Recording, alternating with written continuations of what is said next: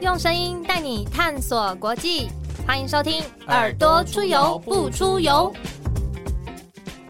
欢迎收听《耳朵出游不出游》，各位听众朋友，我们本集的节目呢是用线上录音的方式进行，过程当中有一些音质不一的现象哦，还请各位听众朋友多多包涵。今天是地方 Amazing 云林篇。今天的来宾呢，在他的家乡云林发起了飞雀餐桌行动，用料理和在地的特产打造云林的农艺复兴运动。他是云林玉鼎新酱油的第三代。我们欢迎宜晨。Hello，子涵，还有各位听众，大家好，我是宜晨。Hello，宜晨，那个呃，可以，我是玉鼎新酱油的粉丝啊。你们每一次就是有出新的酱油，其实他们有很多的酱油是限量要抢购的那种，什么一年只有出一支的。那我记得印象很深刻是你们跟，你可以你可以先跟我们介绍一下玉鼎新酱油吗？哦，好，呃，其实玉鼎新大概是我呃二零一二年的时候回到家，然后重新做一个老品牌新出发的一个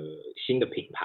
那但是玉鼎新其实以前就有了，单单那个时候的玉鼎新的玉是玉佩的玉，那个时候就是经营的并没有特别好。那阿周就说会不会是名字取得不好呢？因为玉怕火，然后鼎代表火啊，所以他说名字不好，所以就改成另外名字。那后来我们就。呃，我们第三代回来之后，就把阿公的品牌重新再拿拿回来用。那只不过我们把玉佩的玉改成玉饭团的玉，那就没有阿周说玉怕火的问题。那我们就从二零一二开始就重新到一直到了现在这样，我们其实蛮幸运的。然后就等于是除了有改名之外，也开始弄了一些新的设计。对，就是我们那时候其实我一直跟，因为其实有这这段期间其实有很多。呃，地方的呃，不管是社团啊，或者是一些邀约啊，有些时候想要请我做，就是那种二代跟三代的沟通啊，或或者是呃分享，我都会跟他讲说不要找我，因为我不是个好的例子，因为我们就是一开始就改了名字，改了标签，改了价格，然后把什么东西都改掉，那所以那时候其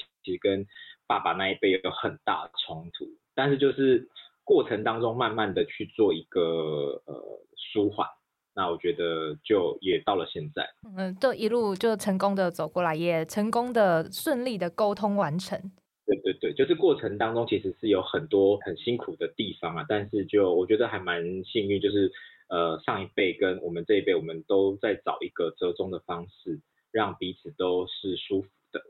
那所以才有办法到了现在。那他们现在看到呃你们各式各样的一些新的包装，像是我印象很深刻，你们还联合了蛮多台湾不同的传统酿造酱油厂，组成了这个呃岛国酿造联盟，然后那个设计都非常漂亮。第一次有看到，感觉像是酱油精品这样。那家里的长辈们看到这样子的各式各样的新的呈现，有什么样子的反应吗？你说爸爸吗？还是妈妈们？嗯嗯。其实我觉得在经过，我觉得我爸跟我妈在经过这我们这些年的，就是折磨之后，他们已经对于这些新的东西其实看得非常的，呃，他他们接受度很高了。就是他们我们现在出一个新的东西，其实他们基他们基本上都能够就是接受，然后也很乐于去跟他的身边的那些呃同年纪的朋友们分享。所以我觉得这是一个很大的改变。返乡接下家里这个酱油的事业，这个是有在你本来的人生蓝图当中吗？其实本来没有哎，就是我当时候其实大学是读外语系，所以其实读外语其实就是我就是希望可以可以做一些比较国际性的工作，然后可能是嗯像是业务啦，或者是语言沟通等等的。没错没错，就是第一份工作其实就是做国际贸易。那那时候就是也会去参展啊，那那那个时间就可以有很多，就是你会离开台湾的，那我就很喜欢这样子的工作，因为能够离开我家乡越远越好。当时候是这样想，但后来就是呃，我觉得是在我大学的时候，其实很喜欢去逛书店。那书店从原本只有书，后来开始有了食品这件事情，然后后来发现，哎，西洛酱油有在书店里面呢。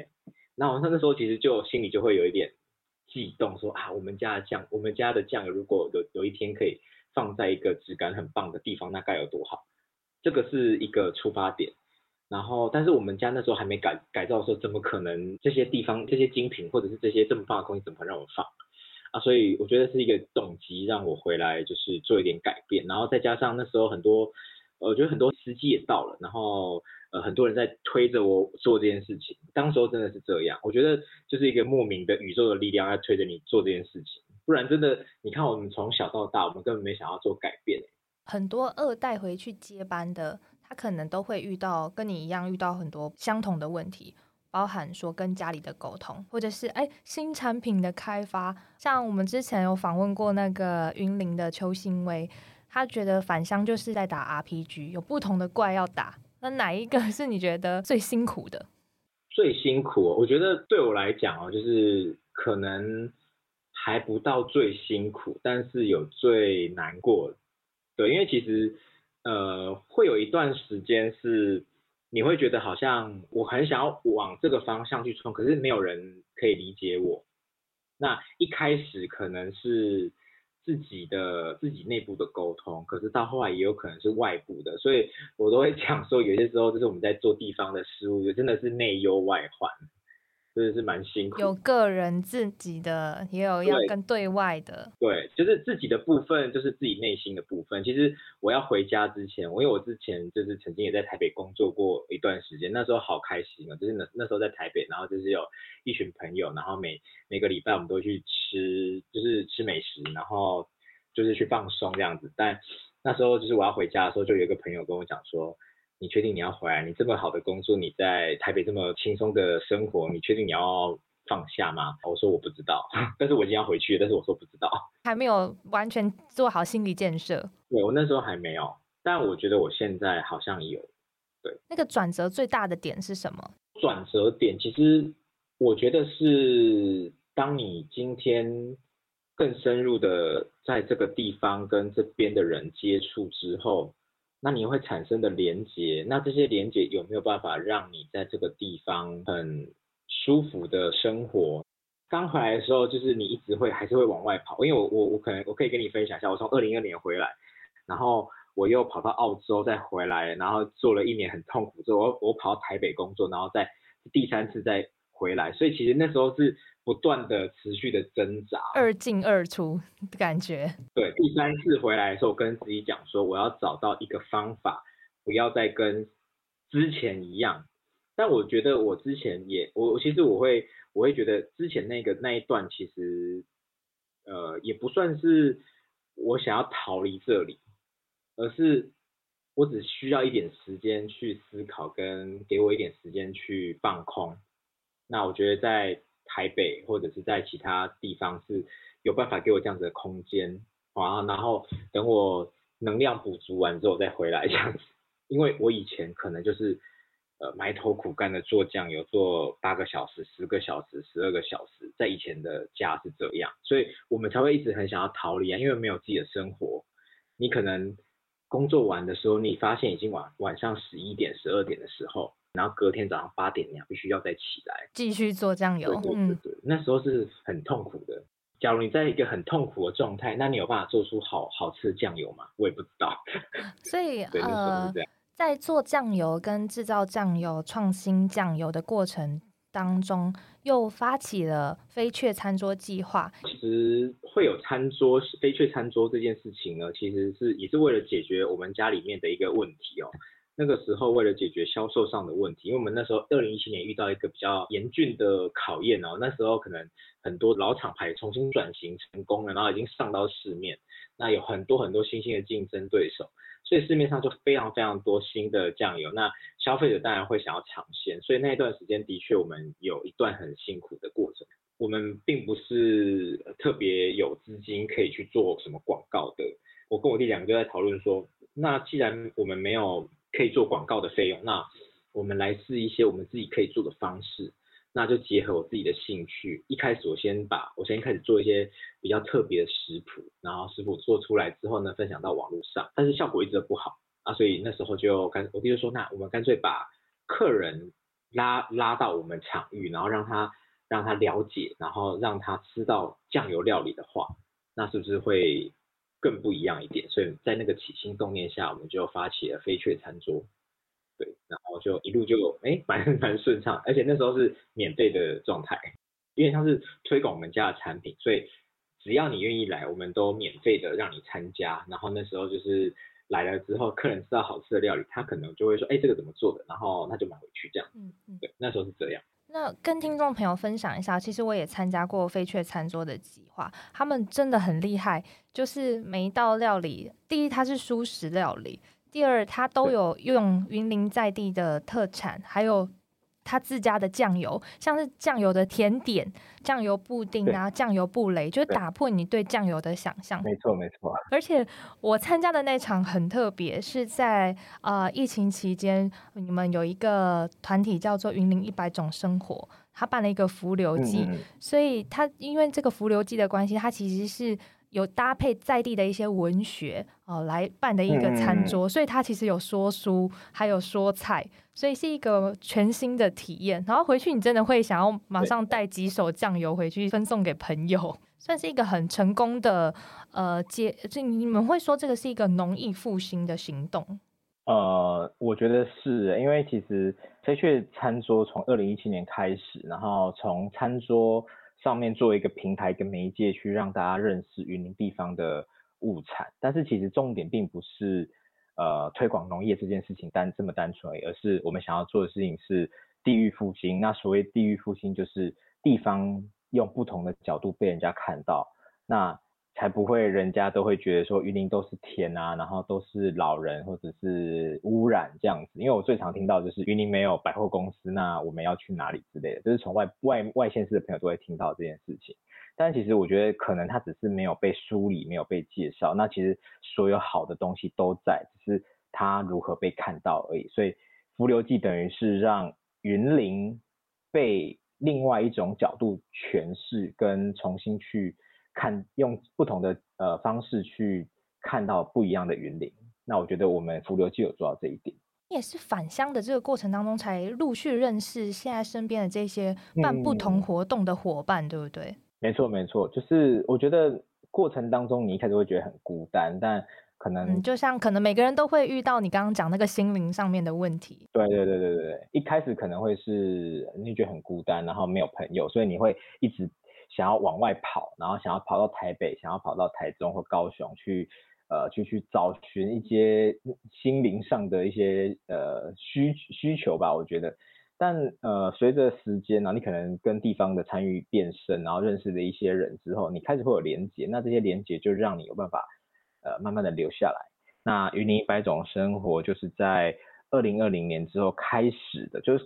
一开始也是从一个小小的聚会开始。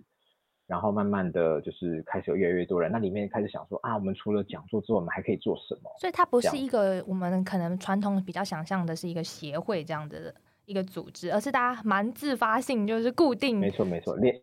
基基本上连飞雀连一个工作室都还没有，然后也没有任何协会。其实我们就是一个有点像很有机的一个团体，就我们要发起一个，我们要办了一个餐会。把大家召集起来，那我们就大家来一起来完成这样。嗯嗯。那云林一百种生活就是有点像这样子，其实都很性格很像。浮流记的办理呢，从二零二一年就已经开始在规划。那原本二零二一就要办，但是因为遇刚好遇到疫情，所以整个就大停摆。但我觉得这件事情也是好的，因为停了之后，让我们有更多的时间去准备跟规划这样子的活动。怎么去想发想浮流记的概念？浮流记其实是去年二零二一年的时候。你还记得台湾是大缺水嘛？上半年的时候，基本上好像没有梅雨的感觉。对对，都那个水已经缺到已经开始严重到，就是政府已经高度重视了嘛。那那时候其实就呃，我们就开始注意到水资源这件事情。那地下水又是云林县非常重要的灌溉水的一个资源。所以我们才开始去往这个方向去找，那我们最后就命名叫浮流水。我们一开始以为浮流水跟地下水是一样的东西，后来发现哎不是一样的。但是我们就觉得哎浮流记这个这三个字还蛮符合我们这个团体想要表达的一个意象，所以我们就把它，我们就以这个名字去做分享。那内容其实就是，其实我们都是浮流水，然后在需要的时候，我们大家就汇集在一起，然后一起完成，然后滋润。呃，云林比较缺乏的译文环境，这样子就是大概是一个简单的概念。刚开始看到，所以觉得蛮特别的，在网络上回响也很大，因为它就很贴近云林，可能你们会认为现在遇遇到的一些问题。就还蛮扣紧地方跟在地性这件事情。没错没错。那当初也有接受到一些什么回响嘛？就是原本可能办的人就这些人，然后后来就越来越多人，大家一起加入。对，因为一开始的时候其实就，但是说实在，我们人手还是很不足嘛。那因为第一届办，所以什么资源都没有。在过程当中，其实就是一个人要当三个人、四个人用。一开始只是一从一个餐桌的概念做出发点，然后餐桌上我们想，哦，那我们可以找人来演奏，旁边可以做一点展览，然后可以再做一点装饰，然后我们还可以再找人做一点分享，所以就慢慢的增增增增增，然后就变成雏形就出来了，就有个四大主题、八个项目的一个概念，就在浮流记里面做展现。那呃，我们的内容其实是很贴地气的。那我觉得也很幸运是，呃，重点是因为浮流记我们办在云林县，所以才有才有被这么多的关注。不然的话，其实呃，像如果你在台北、在台中、在高雄，可能平常就很多这样子的艺文活动的时候，其实很多你也不知道选哪一个。可是忽然云林有一个这么民间发起，然后不是官方的活动，然后有一个很漂亮的主视觉，然后有一群人说我们想要让云林的美好被看见的时候，那就会会有很多的力量。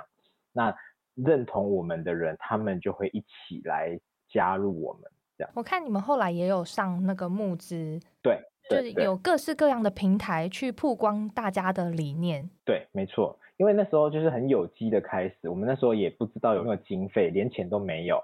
那那个时候就想说啊，既然没有钱，我们就靠卖木制品来筹一点钱。那另外我们有请版画家，就是在地的版画家徐徐以选，就是呱呱，就是设计那个主视觉的，对，版画，没错，他是绝版版画的做法，然后我们就请他呃刻了这个云林浮流的一个这个版画，然后他印了二十五张，然后我们就是也跟他一起合作，然后贩售，其中一个收入来源也是贩售版画，然后来筹措募资。我觉得这个可能是全台湾第一个以贩售艺术品，然后来筹措资金去去完成一场活动的一个先例。对我觉得蛮有趣的，跟艺术家合作。这样也等于是说，我们可以通过在举办在地的活动，然后呃，或是各式各样不同的行动计划，接触云林的各行各业，我们讲百工百业的职人嘛，对，没错。他们过去到底是怎么看待云林县或者是云林这个品牌？哦，我觉得我们办了这一场活动的回响，后来其实有很多人给我们讲说，他们的回馈都很正面。然后他说，哦，原来我们云林有这样子的一个，就是这么多有趣的人在这个地方。或者原来云林其实有这么多艺术家或这么多内涵在里面。他之前在没有经过我们呃整理的时候，他是不会知道这件事情的。包含说，呃，我们浮流记三个这三个字。的主视觉其实就是北港圣心灯笼店第六代的传人，他手写手写下来，然后写在灯笼上，然后我们再呃拍照，然后透过 AI 去把它描出来的。嗯嗯，所以也是用传统老店的记忆呃去把它做延伸。没错，就是很多你会在我们浮流记看到很有质感的东西，它都很在地，但但是没有经过梳理的时候，你是可能会看不到这一这一点的。在浮流记之后，也开始有想要做更多跨域啊、跨领域的交流吗？就是我们在办完不到一个月之后，我们就开始也去呃，先去一些比较认识的可能南部的地方创生团队去做交流跟分享。那从透南风那边啊，然后邱成汉就是盐城邱成汉那边，还有或者是呃迄今的那个三金屋遗址那边，就是去做呃，我们也也是把我们云林一百种生活在浮流记当中的一些呃筹备的过程做一个分享。我印象很深刻是，呃，我们像玉鼎新都会出一些云林在地的口味，对比如说像是呃凤梨酱油等等。对对对对那在浮流记的活动上面也看到同样的联名产品，那大家会第一时间先往这个方向去想嘛，就是做产品开发。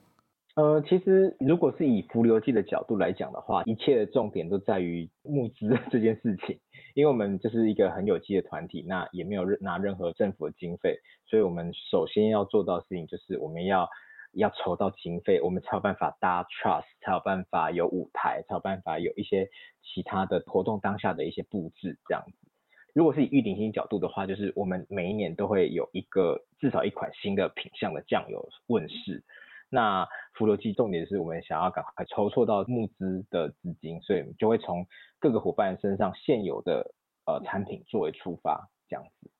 当天活动也有蛮多云林在地人参加吗？很多，因为其实我们因为我看我像我自己是外地人，我也有去参加。我们这一场活动其实超过两千五百人参与这一场活，哇，很多哎，对，蛮多的。而且其实算是疫情 期期间，然后有看到这么多人的时候，对我们蛮感动的。然后活动的当下，大家给的回馈其实也都非常好，而且特别是我们就是有里面有个小插曲，就是我们活动当天在。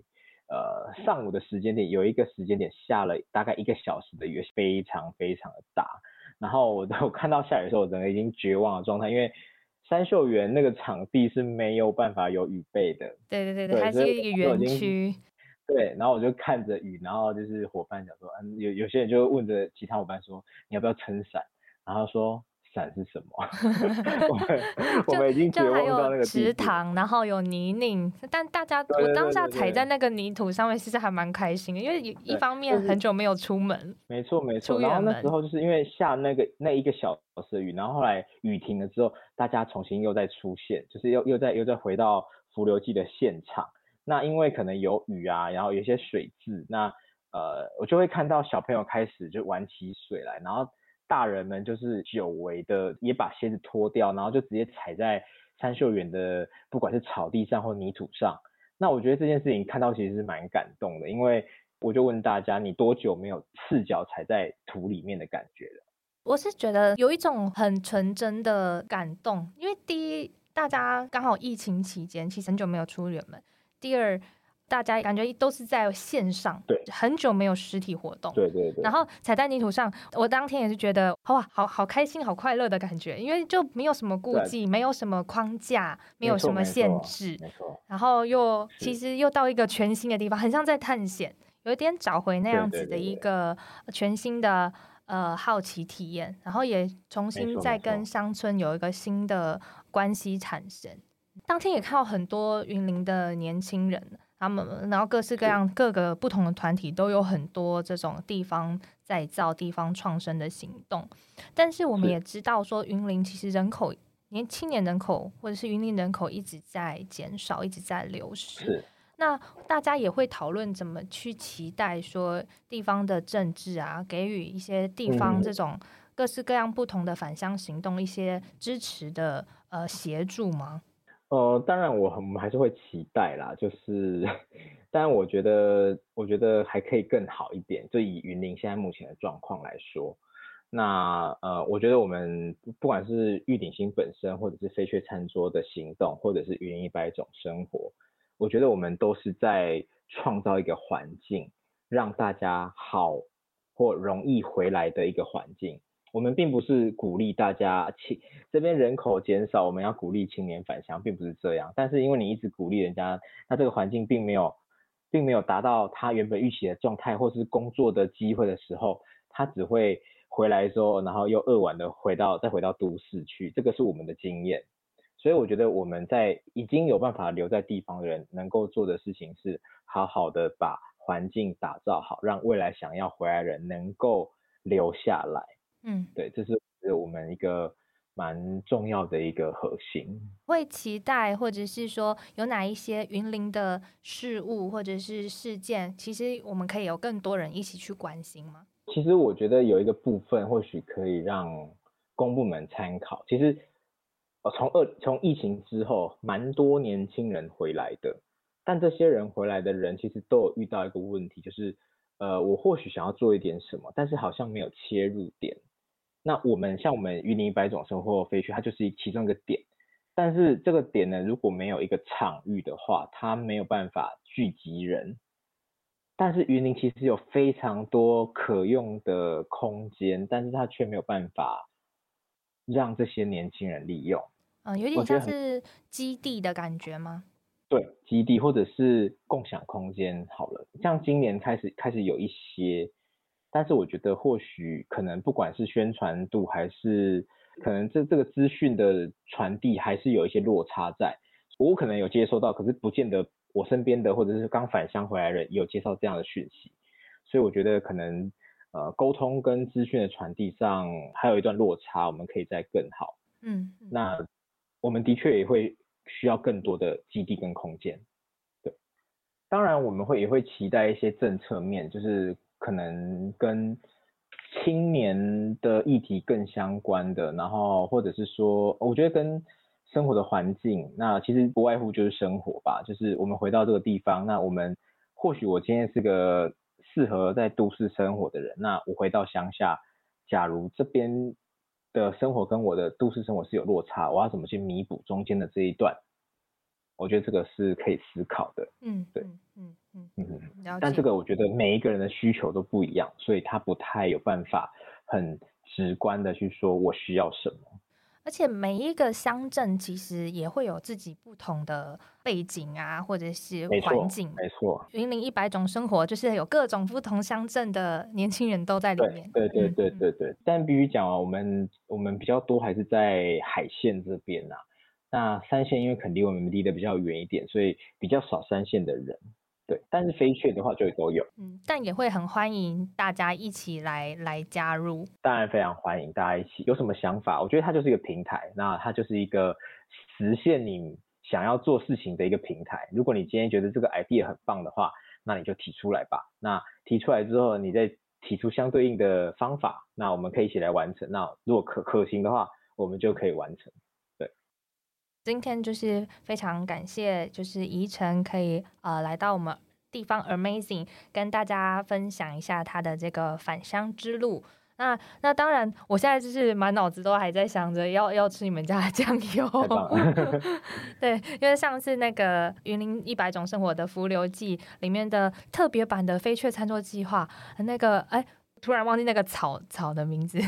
呃，寄生草，寄生草寄生草餐对对对桌，呃，还是非常的印象深刻，就觉得哎，就是我一生只能有这样子的一次机会吃到这样子的料理，而且可能之后不会再举办相关主题的餐桌计划。但是会有其他的，欢迎大家可以 follow 云林一百种生活啊，飞雀呃餐桌行动计划的这些资讯页面，然后一起拉近我们跟云林的距离。对，欢迎大家回云林。欢迎大家回云林，还是要 c o f o 回云林这样子对。对对对。然后那个对宜晨会负责当大家的返乡小队长，对然后解决大家可能遇到的疑难杂症，这样听起来返乡就不会那么困难了。没错没错，但首先你要让我知道你在这。而 且你要先让先先举起手，先举起没手错。没错，再次谢谢宜晨到我们的节目来谢谢分享。那跟听众朋友讲说，我们在云林再相见哦。好哦，那我们就云林见，云林见谢谢听众，